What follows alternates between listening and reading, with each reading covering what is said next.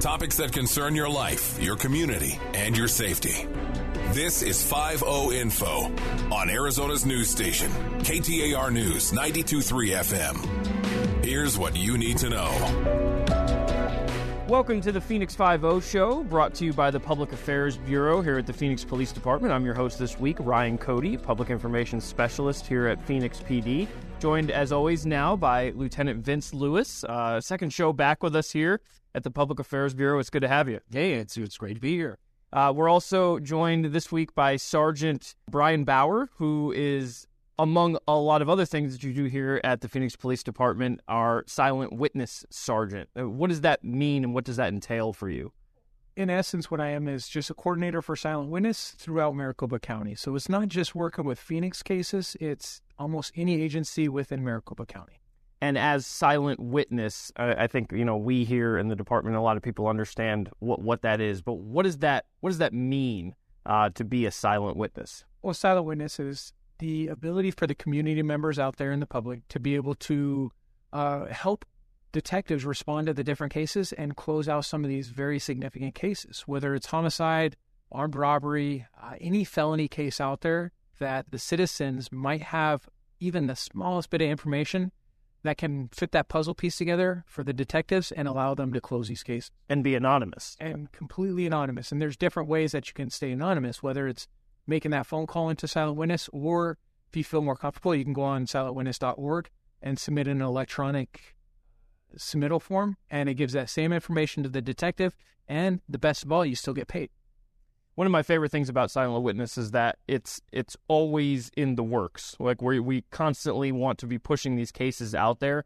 To that end, we have a silent witness case of the week, something that we, you know, make a point to every week bring out a specific case. So this week we're we have I don't want to call it unusual. It just might be different than what some people might think because of what was stolen um, and the video that we have. Can you give us a little breakdown about this week's case? Yeah, so every now and then you get that unusual, that really strange case that, that sticks to you. It's it's one of those that uh, an item happens or something happens in the case that it's so unusual that it just stays in your mind and it becomes the talking point at dinner, uh, conversation piece.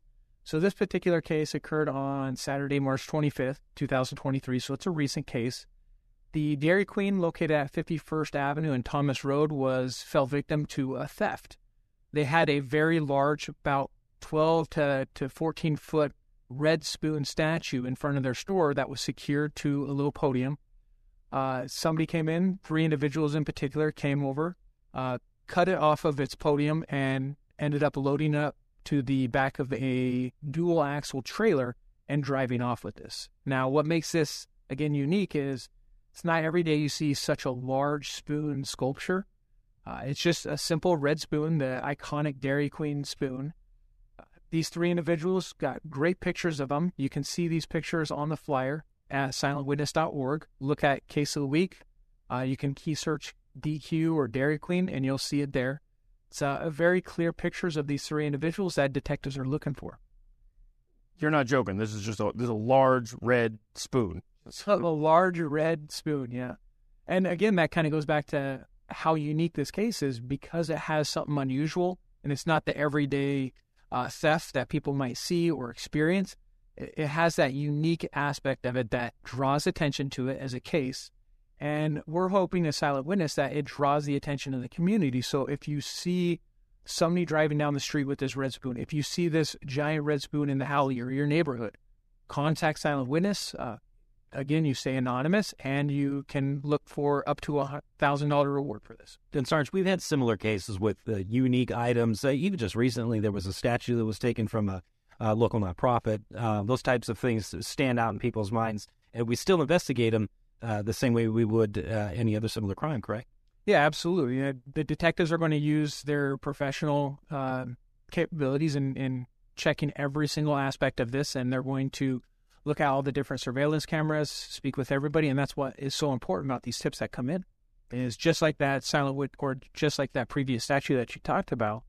Um, just the smallest tips in there was able to lead the detectives to the right direction. So it doesn't necessarily lead to finding out who's responsible, but it at least gives the detective a pathway on where to go. And you can go look this up again. Silentwitness.org is where you'll find these pictures um, and this surveillance video. But again, like if you see a large red spoon anywhere, that's probably the one we're talking about, right? Because I can't imagine that somebody else would have a spoon that looks remotely like this in their possession for any other reason. I think that would be a safe indicator to say that you probably can help solve this this crime if you see a red spoon somewhere in the city. Silent witness in general, though. I mean, what what kind of success rate have we seen with this? Uh, it's obviously been around for a long time, valley wide. So, um, give us, you know, your pitch for why it's so important to have around. Yeah. So, silent witness has actually been with us since 1979. In the uh, course of silent witness, I mean, we're talking uh, hundreds of thousands of cases that we've come across, uh, hundreds of thousands of them we've been able to help assist in finding the the person responsible or at least giving a good enough lead for the detectives to track down and close out these cases. And again, like I said, it's not just a Phoenix uh, program, it's a program that every agency uses in the Valley. Uh, we stretch across Maricopa County, so DPS, uh, state police, as well as all the other local sheriffs and different reservation departments all can have access to Silent Witness and if you're out there and you're looking at silentwitness.org and you're seeing all these different flyers that have everything again from homicide to to felony thefts, if one of those look familiar or you're aware of that case, please contact us and let us know whatever information that you have. It's spanning back, like I said, since 1979. So there's cases from the 80s that still have gone unsolved that we're looking for any and all information that we can possibly get on it. And so these reward funds, I don't know if you can go into the detail or not, but they are donated funds.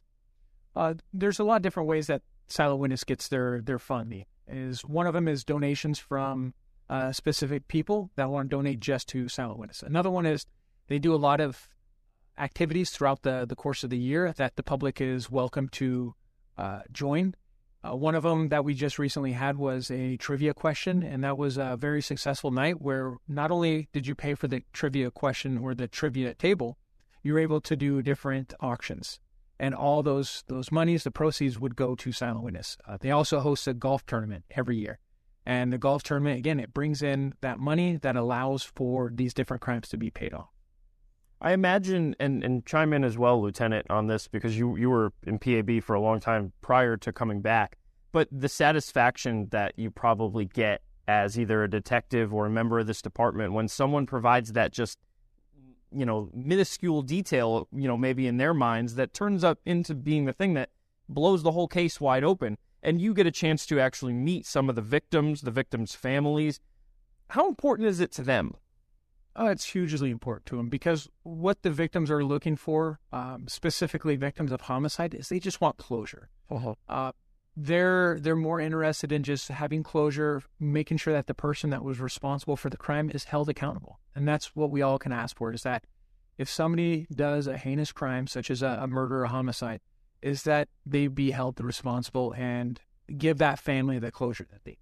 And the satisfaction then comes to, again with the tipster being able to know, and it's privately and it's anonymous, and we'll never share that information with them or the public, but. Um, there's also that uh, that satisfaction that the tipster would get knowing that they actually made a contribution to their community to keep it safe.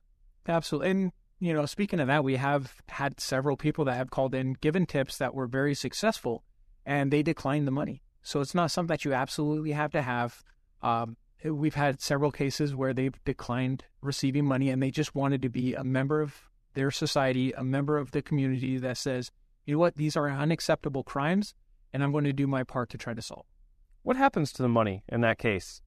It just gets recycled and used on another case. Uh, there's also circumstances where uh, different uh, places, or if you are a victim or a family member of one of the uh, the victims, and you want to donate your own money to bolster that reward, that's another possibility. It's called a contingency. We have uh, a detective that works with Silent Witness that will get those contingencies, get the forms, and allow whatever money is donated to go to that specific case. And again, you don't have to be a family member. If you're going through the different flyers and you happen to see a case that really uh, kind of tugs at your heartstrings and you want to see that reward be increased, it's as simple as contacting Silent Witness and speaking to one of the detectives or the police assistant saying, you know what, I really want to put X amount of money onto this case and try to and again, the worst thing that could happen if you call and you have a tip is that it doesn't solve the case. There's your name's never getting out. Uh, you can be assured of that. Um, and the best thing that could happen is you could help solve the case, bring closure to someone, uh, bring property back to a specific business or or property owner in general. So really, I, there's no, you know, I don't think it's ridiculous to say there's no downside here. Like if you think that you know something, uh, call that number. Yeah, saying anything at all, you don't know that the information that you have could be combined with somebody else's tip to make a full uh, uh, lead. Or you know, uh, we used to talk about this in the intelligence community: is that you have a piece of the puzzle that fits somebody else's piece, and unless you share them, we're never never going to be able to make that connection. So I would encourage anybody with any information at all, whether or not they think it's important or even uh, consequential, if it's it has to do with a tip, you never know when that gold nugget might be the one that actually breaks this thing wide open. And I do want to speak a little bit about how the program is anonymous. I know that there's a lot of questions and a lot of concerns about is this truly anonymous? So kind of in a nutshell how it's how it goes is once you make that phone call or you submit that online tip, uh, an automatic number is generated to your case. So you're not known by a name or an address or a phone number. It's known by a number that was pre uh, generated. And when you do your follow ups, you use that number to log in. And that's how the detectives, that's how everybody at Silent Witness knows you is based on a number, not a name, not an IP address or anything like that. It's just a number that you use that's unique just for you. So you're anonymous even to the detectives themselves. Yes. So, so there's not a human on this planet that's going to, you know, know your name based on your tip. Exactly. But we do also caution a lot of people that when they use the service, uh, especially the online service, is it allows you to type in the message, whatever synopsis that you might have on on what crime that you're trying to provide a tip for. Uh, we warn everybody to make sure that you don't use personal identification information on those tips. So don't say something that might be able to identify you as that tipster. Be as mm-hmm. generic and general as possible. Don't use your birthday as like the the number that you choose or especially your social security number anything like that. You word it you know if you were to type it in that i live in this neighborhood and my neighbor in the red house did x y and z well, now you just distinguish that you are this individual's neighbor. So right. there's a lot of ways to, to do it. That's why if you prefer to make that phone call we have a call center that's based in texas that will be able to to type it out on your behalf and it's the same information will go to the detectives. And Sarge, are they insulated from having to go to court and testify when this case goes to court? Yeah. So, like you said, because it's anonymous, it doesn't go to court. It doesn't go to trial for the tipster. Uh, they're only known by a number, so the judge, the defense attorneys, the prosecutors, they don't know anything about this individual. Uh, let's talk about this case one more time. Give give our listeners uh, what they're looking for and the suspects that we're looking for. So this again occurred March 25th, 2023. So it's recent. It's about 5:30 in the morning. We're looking for three different suspects. We're looking for uh, two Hispanic male suspects, about 5'8 each. Uh, one approximately 180 pounds, a little heavier set. One 160 pounds. And we're also looking for a third subject who's a Hispanic female, approximately five foot six, 120 pounds. Uh, again, all three of their pictures are up on Silent Witness. So if you want to get a, a face to to the name and description, please go to the silentwitness.org and look at these photos. It also has a vehicle. It's a, a very unique black Chevy uh, 2500 HD lifted vehicle with black rims pulling a dual axle flatbed trailer, which this giant spoon was put on top and, and driven away from. But uh, again, this red spoon, it, it, should stand out. It belongs to uh, Dairy Queen, so it's that iconic red Dairy Queen spoon that we're all looking for. Uh, we're just trying to find answers, trying to get these people responsible, and really be able to return this property to its rightful owner. Well, please let us know if you know anything about that. Uh, we're out of time here on the Phoenix 5 show. So, for Sergeant Brian Bauer, Lieutenant Vince Lewis, we appreciate your time and have a great day.